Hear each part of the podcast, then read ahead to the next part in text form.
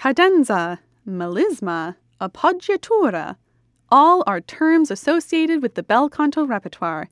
But what do they all mean? And what do they sound like? Find out in today's episode of the Metropolitan Opera Guild podcast.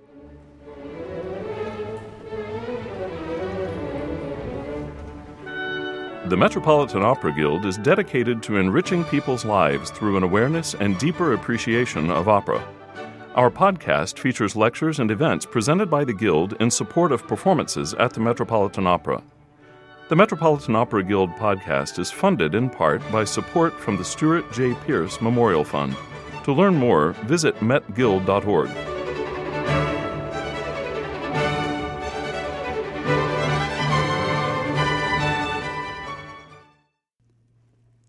In the bel canto repertoire, virtuosity is a singer's calling card, and audiences can't wait to hear what new vocal tricks a singer will bring to a role. But how do we know what's acceptable or stylistically appropriate? And what would sound out of place? What did composers of the time expect singers to do? I'm Naomi Baratera, and in this episode, lecturer Matthew Timmermans will guide us through the art of beautiful singing.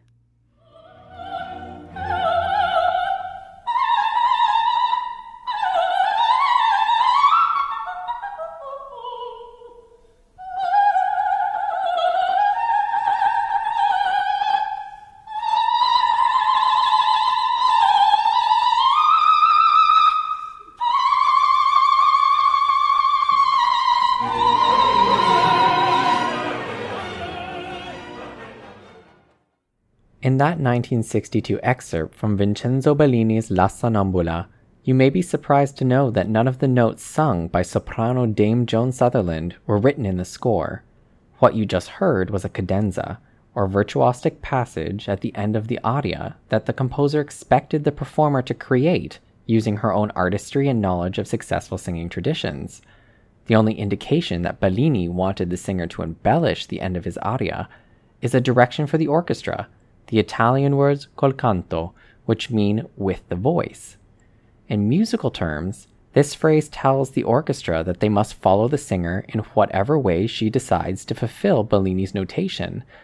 In an interview with Opera News' Edward Downes on January 26, 1963, sopranos Birgit Nilsson and Sutherland discuss how they approach a composer's notation.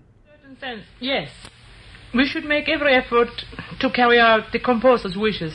However, sometimes traditions make it very difficult. Um, for example, if a great and popular singer of the past has pleased an audience by singing a phrase or even a note entirely in his own way, ignoring the composer, the public almost expect us to do the same. Well, yes, that's quite true, Birgit dear. But, of course, in the bel canto repertoire, we have a good deal of freedom. Um, every composer of the early 19th century and even earlier, beginning with Mozart himself, made it clear that we were to take over on our own in any way we pleased. This applied not only to singers, of course, but to instrumentalists as well in their own pieces. But it was mainly for the interpolated parts where a singer made up her own music, especially for your kind of wonderful fireworks, Joan. Unlike our modern understanding that musical scores include all the notes the composer would have wanted, singers were once expected to add to the written music.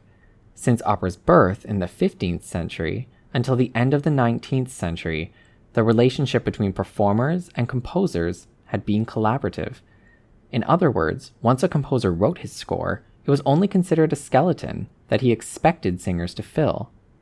One of the several styles of Italian opera conceived with the understanding that the composer and performer crafted the singer's part is now referred to as bel canto. This style reaches apex around the early 19th century until its eventual decline in the middle of the same century. Although these operas were not called bel canto operas by their original audiences, we use the term reflexively to distinguish these Italian operas from those composed later in the century. But what makes these bel canto operas different from the Italian operas written by, say, Puccini, Leoncavallo, or even late Verdi?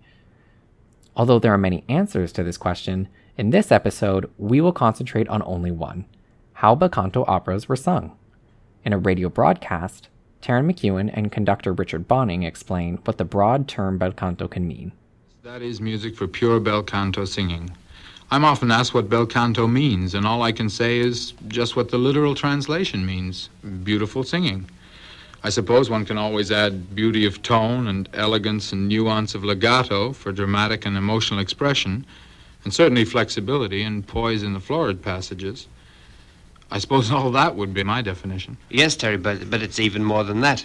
It also expresses a whole era, a long period in musical history when Handel, Gluck, Mozart, Rossini, Bellini, and Donizetti were writing for the human voice. They did more than write, it seems to me, by not writing. That's so true. They actually catered to the singers by letting them insert all sorts of embellishments of their own creation. Rossini even provided his vocalist friends with many delectable ornamentations for those blank spaces left in scores of other composers. This must sound very shocking nowadays when a singer reaps great criticism for inserting a single innocent high C into an aria. Yes, but fireworks weren't enough. As Bonynge suggests, singers of the bel canto era extended vocal virtuosity to its greatest degree. Uh, of, co- of course, bel canto, although it's beautiful singing, that doesn't mean just just singing beautiful, long, flowing phrases. It also means uh, doing all sorts of hair-raising tricks. Bel canto also becomes, a, in in many ways, a great circus act because it, it, there are so many things which are of enormous difficulty to perform. The demanding music that singers were expected to perform also reflects the talent cultivated in the early 19th century, or when Bonynge describes bel canto as becoming a high cult.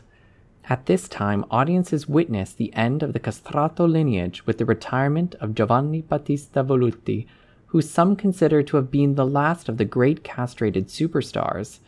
Because they were castrated at birth, these men maintained and cultivated a powerful soprano range, while also having superhuman breath control due to their enlarged rib cages. With these unnatural biological changes, castrati would execute vocal acrobatics unimaginable today, thereby raising 19th century audiences' expectations for vocal virtuosity. Due to the eerily unnatural sound and appearance of these men, however, castration eventually became unpopular and was outlawed. Nonetheless, audiences were not left wanting. In the wake of the castrati, the 19th century's greatest divas arose to fill their place, including Isabella Colbran, Maria Malibran, and Giuditta Pasta. At the beginning of the 19th century, not only were vocal tastes changing, but also the role of the composer. Although by this time European instrumental composers, such as Ludwig van Beethoven, expected their performers to respect their notation, Italian opera composers continued to treat their singers as collaborators, perhaps owing to their generation's incredible technical abilities. Some of these opera composers include Rossini, Bellini, Donizetti, and even Verdi early in his career. Unfortunately, by the middle of the 19th century, as noted by Rossini in 1858, alas for us, we have lost our bel canto. In this episode, we are going to explore what this lost bel canto might have sounded like and how it differs from the way these operas have been performed in the last 100 years. To hear this difference, we will listen to and compare several recordings. Our goal is not to say that one recording is necessarily better than another, but rather we shall explore the plethora of ways that these operas can be sung. Like myself, I hope that you'll hear beloved performances in a whole new way, particularly the aspects we'll be looking at, including cadenzas, appoggiaturas, variations, puntatura, and interpolated high notes. The first excerpt we listened to was an example of a cadenza. These unaccompanied virtuosic passages typically occur at the end of a musical section, notated with a fermata, the hold notation in music. Although cadenzas are usually only signaled, not written, in the original manuscripts, 20th century publications often include a suggested cadenza that was either written by the composer or transcribed after a successful performance. Despite these suggestions, singers are expected to consider this as only one example among many possibilities. In the 19th century, many singers had more than one version of each cadenza they performed. The early 19th century French soprano, Laure Cinti-Damoreau, who performed several of Rossini's French operas, including Guillaume Tell, had five different versions of one cadenza in her notebook. An interesting side note for those of you who tuned in to episode 106, Divas Uncensored, she studied with Angelica Catalani, a diva known for her excessive embellishments, which perhaps influenced Cinti-Damoreau's interpretive preferences. Like Santi Damoreau, many singers will perform a different cadenza depending on the performance. One example is coloratura soprano Edita Gruberova, who recorded two different renditions of Gilda's cadenza in Rigoletto at the end of her Act 1 aria, Caro Nome. In this 1984 studio recording, Gruberova sang the cadenza published in Verdi's score.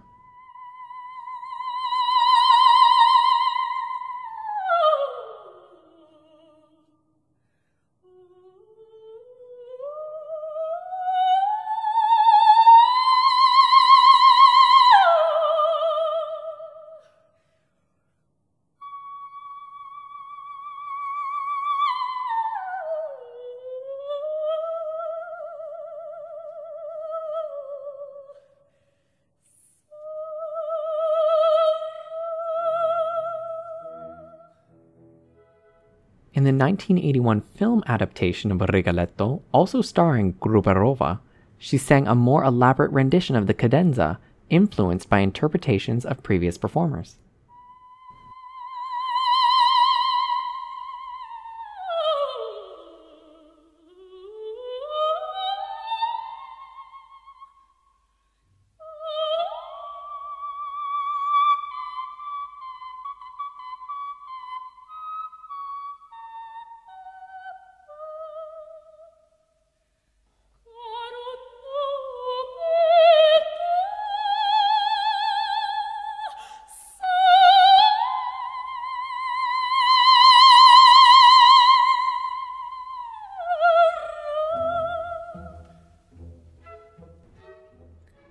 Following the advent of recording, performers and audiences were introduced to new ways of performing and listening to opera.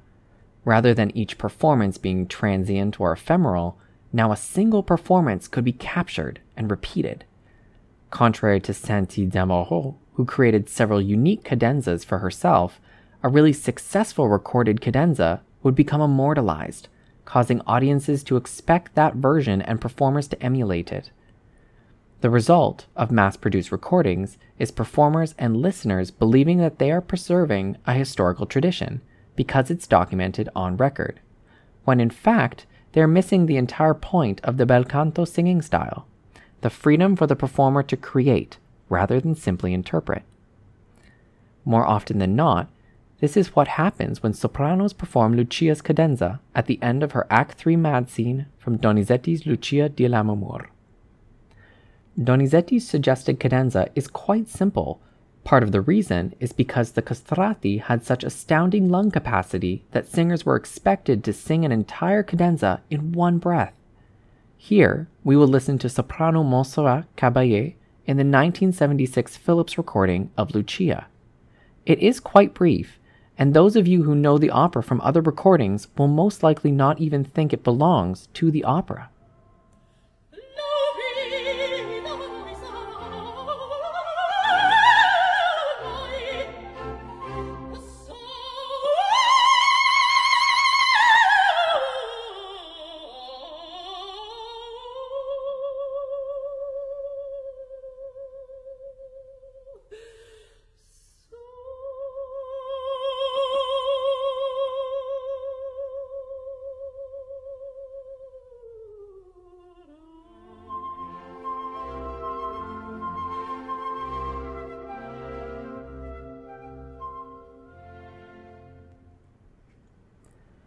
Type of cadenzas we are used to hearing today are more declamatory and broken up by several breaths.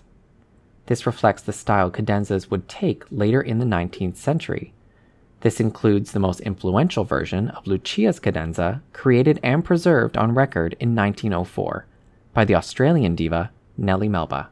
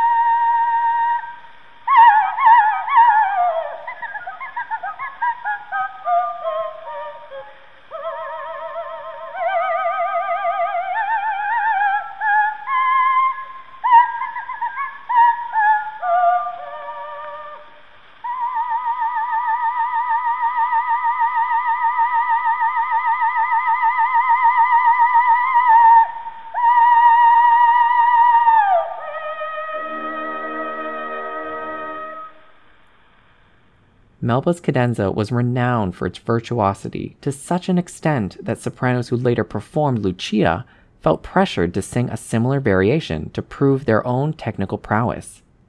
One such singer was the Metropolitan Opera favorite of the 1930s and 40s and film actress Lily Pons.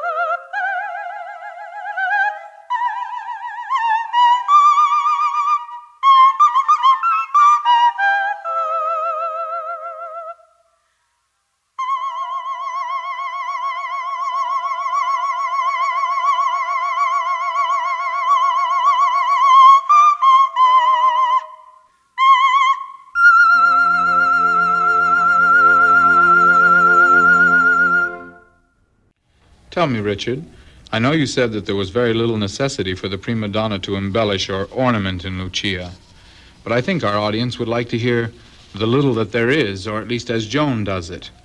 All right, Terry, I'll play you another example from the mad scene. This is Joan's own ornamentation.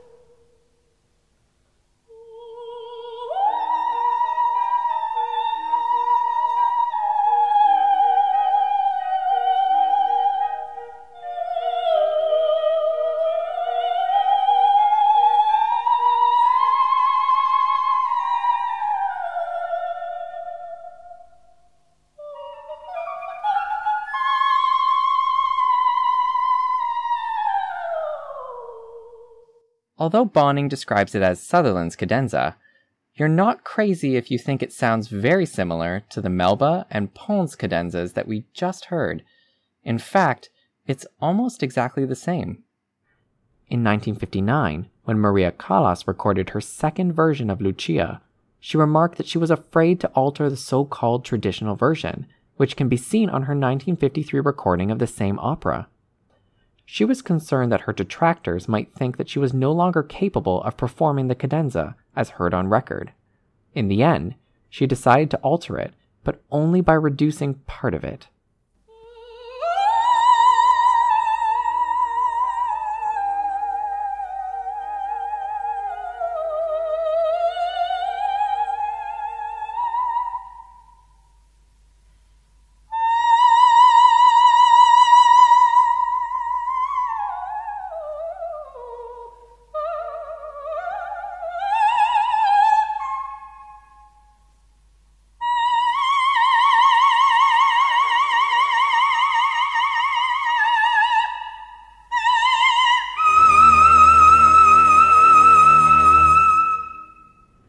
Soprano for whom Donizetti wrote Lucia was Fanny Tacchinardi Persiani. Apparently, each time she repeated an aria, she could create a different cadenza. In an attempt to recreate this practice, soprano Cheryl Studer created a new cadenza for Lucia's mad scene.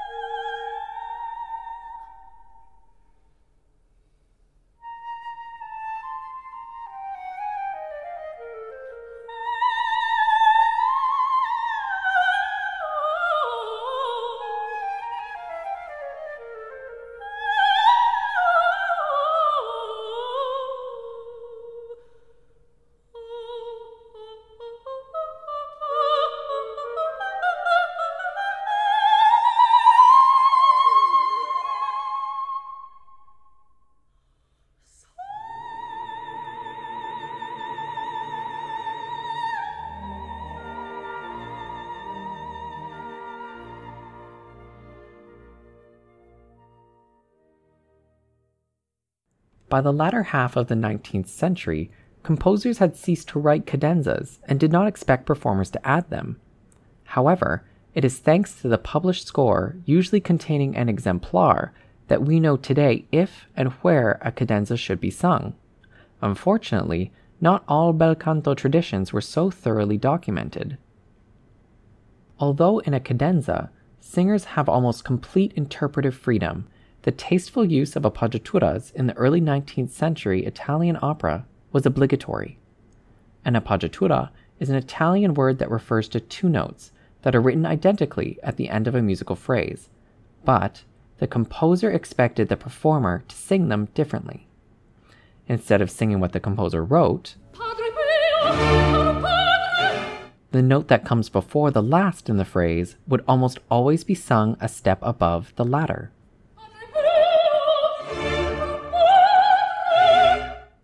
However, in a phrase like this,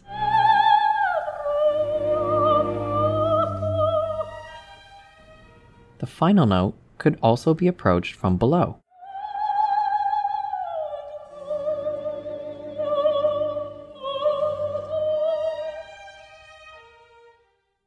As you probably felt, appoggiaturas add emotional weight to the end of a musical phrase.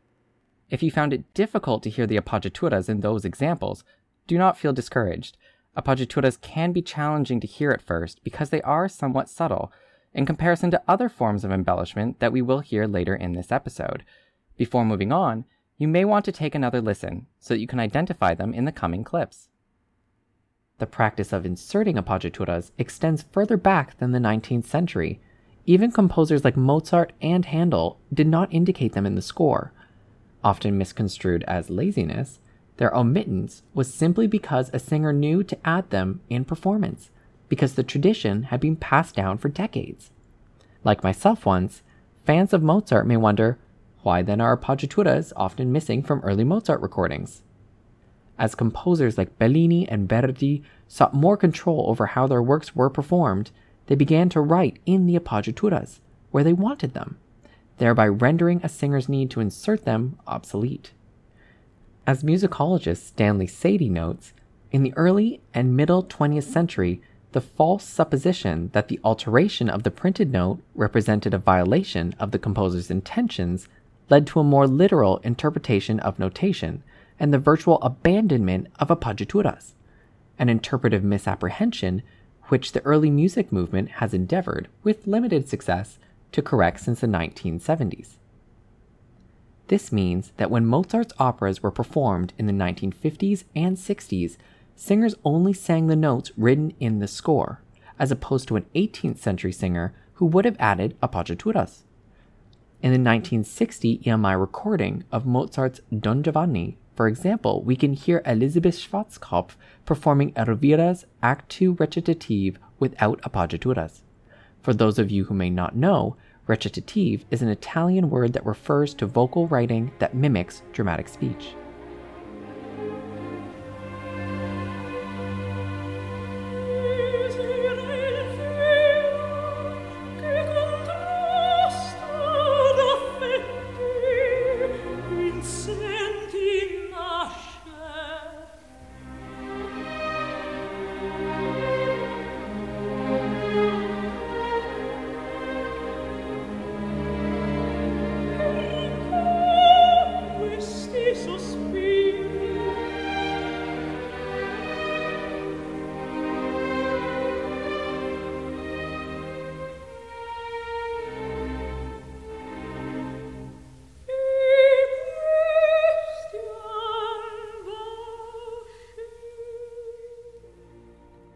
Unlike that 1960 recording, the 2006 Harmonia Mundi recording is one among many contemporary attempts to recreate what scholars think 18th century audiences might have heard. Here is the same excerpt from Don Giovanni, instead sung by Alexandrina Pendatchanska.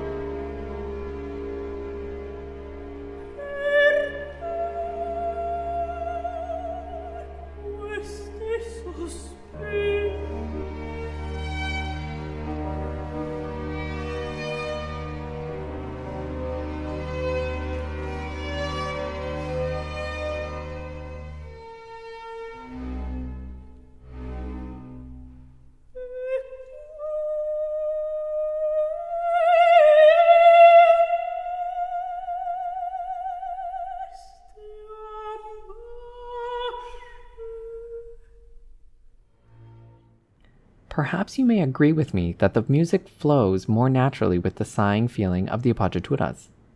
You may have also noticed that Pendatchanska added a cadenza at the end of the recitative. Although it is not written in the score, in the musical treatises from Mozart's time, it is well documented that it was common practice to add a cadenza for effect. Appoggiaturas were also sung in arias, using Elvira's Act II aria Mi tradì as an example, we can hear it sung without appoggiaturas by Schwarzkopf.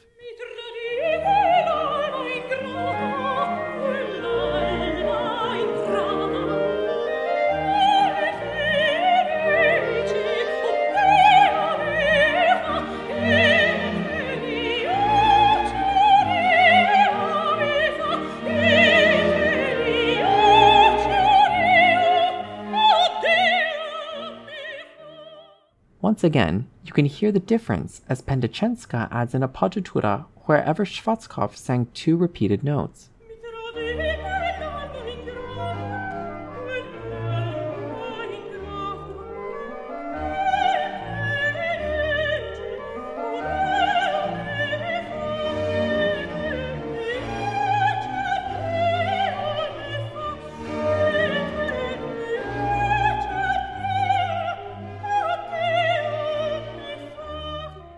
Like classical era composers such as Mozart, bel canto composers, including Rossini and Donizetti, rarely specified appoggiaturas in their notation.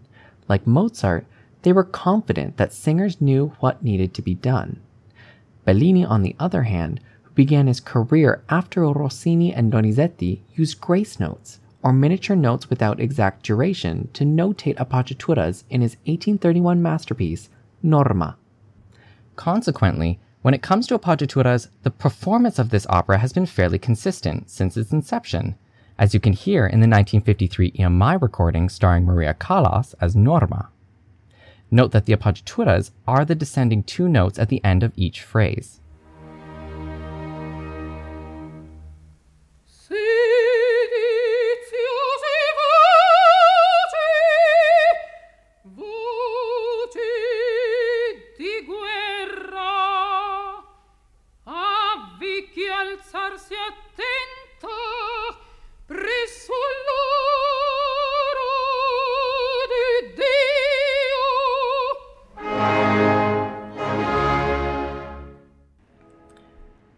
When Verdi wrote out the appoggiaturas, as we're used to seeing them today in plain notation, he carried the process to its logical conclusion.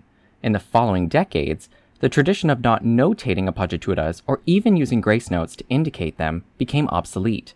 Although in Verdi's operas, appoggiaturas are not usually added by the singer, you can still hear how Verdi's compositional style maintains the leading effect of the appoggiatura that adds forward movement to the end of each phrase. We can hear this in the recitative before Abigaila's Actu aria Ben io t'invenni in Verdi's third opera, Nabucco.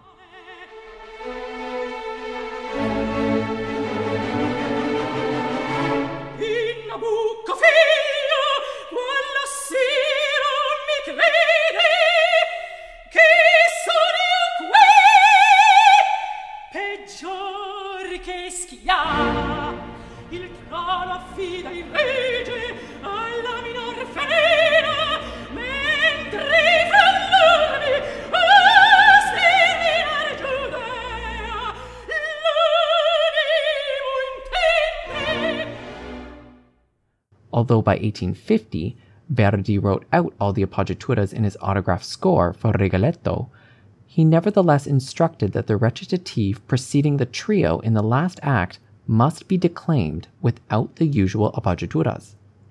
Although this may appear unimportant at first glance, this little note is worth mentioning because it informs us that singers were still interpreting appoggiaturas even though composers were no longer expecting them to do so. Knowing this, Verdi added this note to make sure that this particular section would be performed without modifications that singers might otherwise have considered self evident. You can hear that the repeated notes at the end of each phrase are unaltered as requested by Verdi on the 1989 Decca recording of Rigoletto, sung by Leo Nucci and Nikolai Ghiaurov.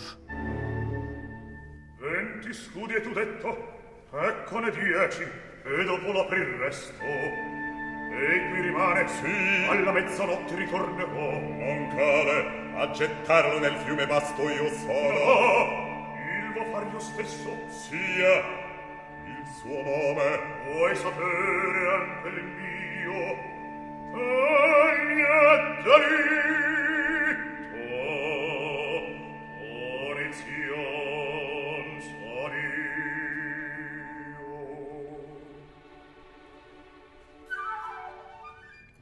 Our contemporary notion that the printed score is the only way to perform an opera has also erased other crucial aspects of the bel canto style. Sutherland alludes to one of these in the same 1963 interview we heard at the beginning of this episode. Mm, but apart from the interpolations, a composer will very often write over a phrase the two words um, a piacere, which means roughly at the singer's pleasure though the notes and the tempi are generally indicated, we can sing the particular passage in whichever way we feel best conveys the dramatic intent. Exactly. The freedom that Sutherland refers to is often called variation, ornamentation, or in Italian, fioritura. Using Sutherland and mezzo soprano Marilyn Horne to demonstrate, Bonynge shows us what these terms sound like in practice.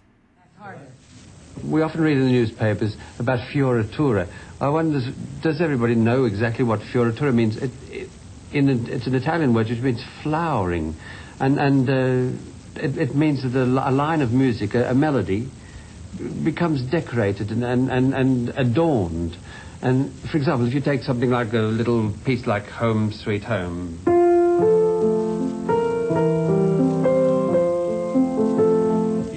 Can play that melody, which is dead simple. If a, a singer of, of the 19th century singing that might well have sung.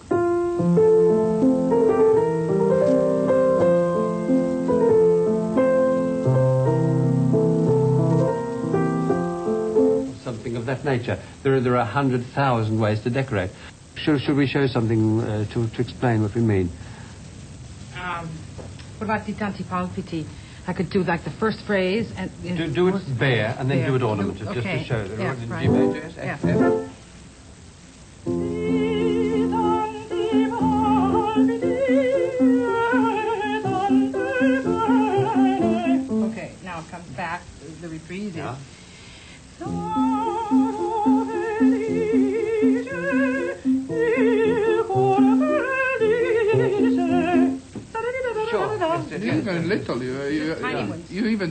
even did not take much lo- bigger than For example, the same thing, Yeah. uh, the, the sonnambula.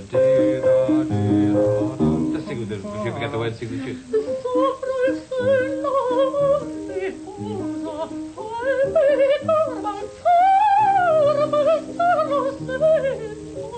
And now, now, now, now do me one of the variations.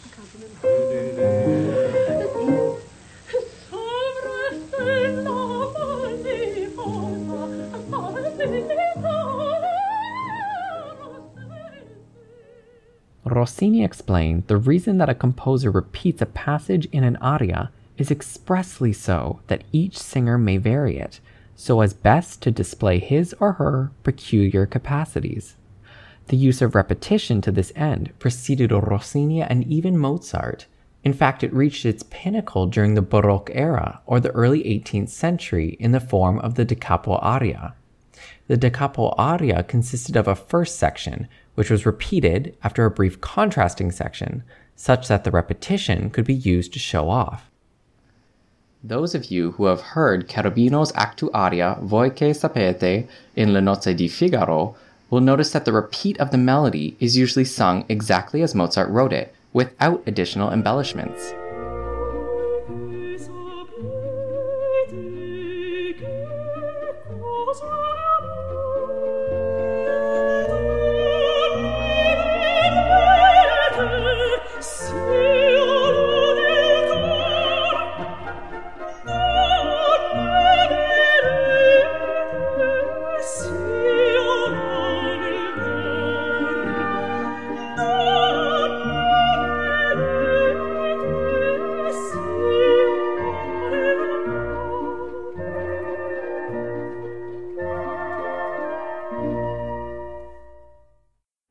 Contrary to Cecilia Bartoli's interpretation that we just heard, the suggested ornamentation for this aria, written by Domenico Corri, an 18th century vocal pedagogue, suggests that even Mozart's music was heavily ornamented. Here is soprano Mireille Delange performing Corri's suggested ornaments.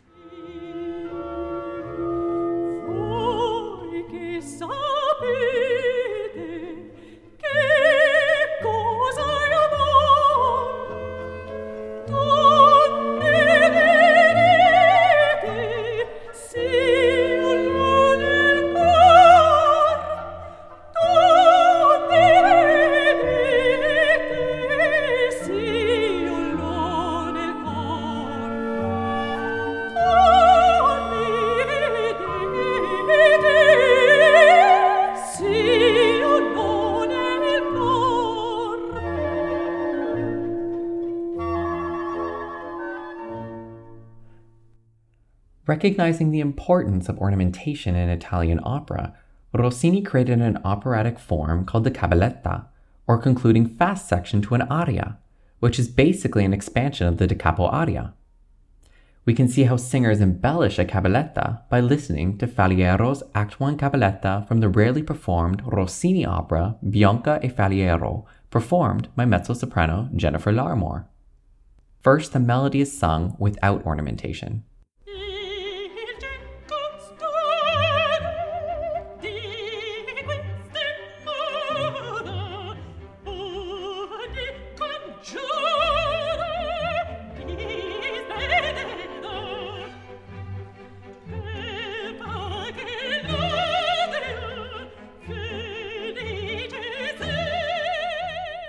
Then, there is a short transition, like a bridge in a pop song, which often ends with an added cadenza.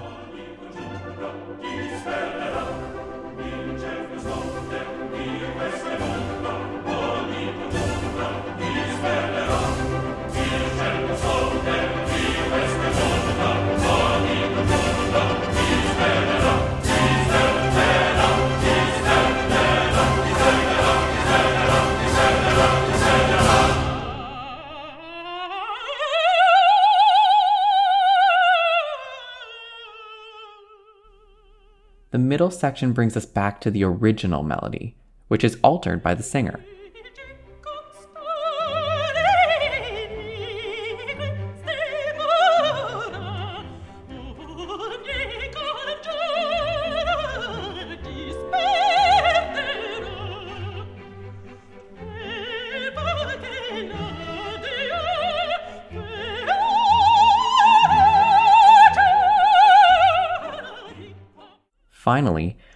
Aria will conclude with a coda and cadential phrases whose similarity in each piece encourage free improvisation.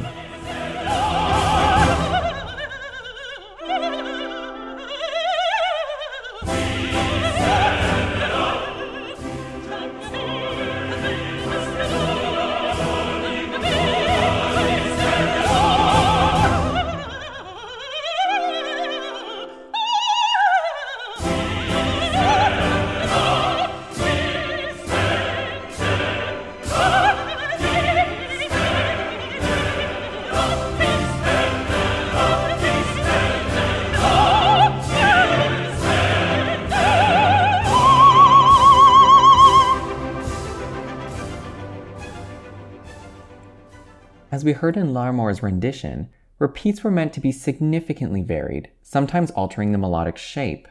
This gave singers the opportunity to intensify and personalize the music, adding to its dramatic meaning and musical content. When Cinti-Damoreau gave her students examples of ornaments, she told them, I do not offer them to you to be performed at any cost, despite your physical capabilities and your character. I propose these models of variations rather so that later your taste will lead you, within your individual means, to invent others that suit you properly. In addition to notebooks like Cinti-Damoreau's that contain several versions of one varied passage, we know that composers expected singers to decorate because Rossini sometimes wrote suggestions for interventions. In the rondo finale from Rossini's La Donna del Lago, we can hear how soprano Katia Ricciarelli performed some of Rossini's suggested ornaments in a 1983 live performance from the Rossini Festival in Pesaro.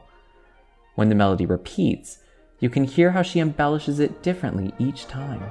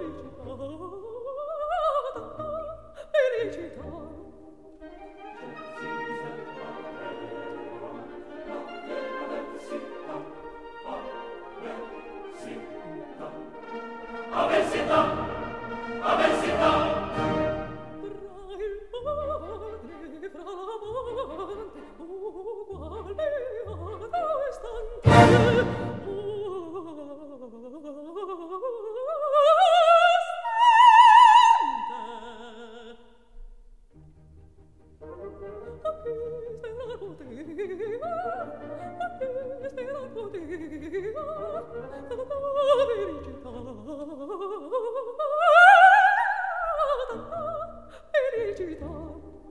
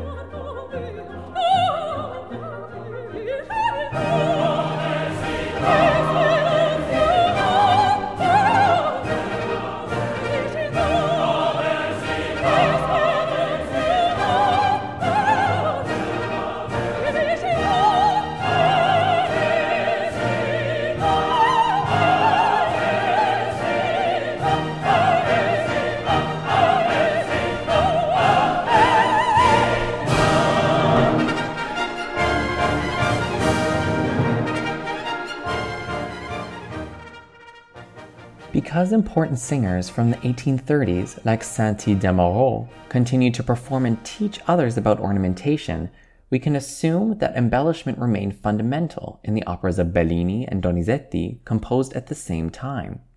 Although embellishment was still expected in the composers' cabalettas, the ornamentation was less elaborate. We can hear this in one of my favorite Donizetti operas, Rosmonda d'Inghilterra. This opera hadn't been performed for more than a hundred years until it was revived in 1975 by Opera Rara, a recording company whose mandate is to revive forgotten operas from the 19th century. Rosmonda was recorded in its entirety in 1994, and it's from this recording that we will hear the final aria, with ornamentation added in the second half, as sung by soprano Nelly Miricioiu.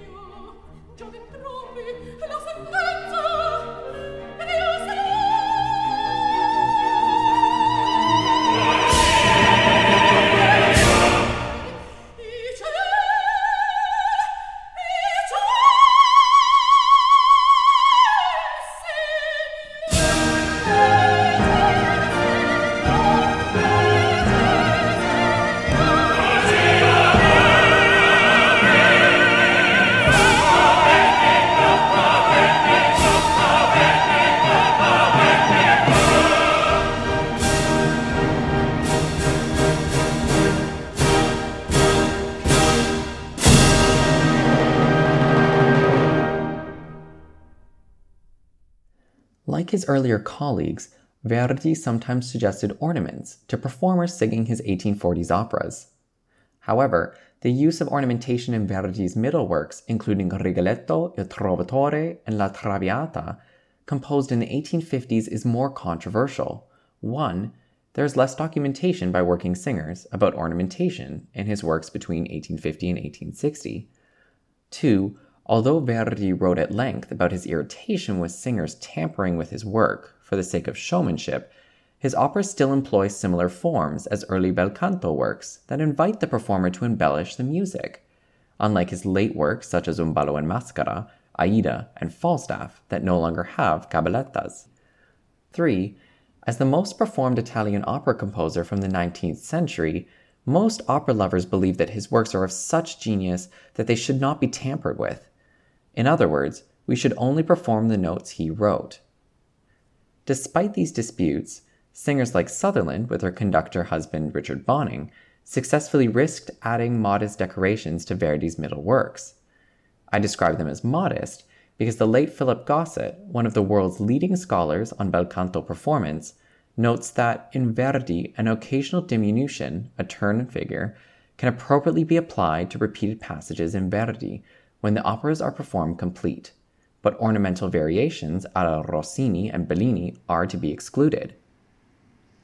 Despite being less embellished, we can still hear resemblances in form between Rossini, Bellini, and Donizetti's operas and Verdi's works that suggest Verdi expected his cabalettas still to be ornamented.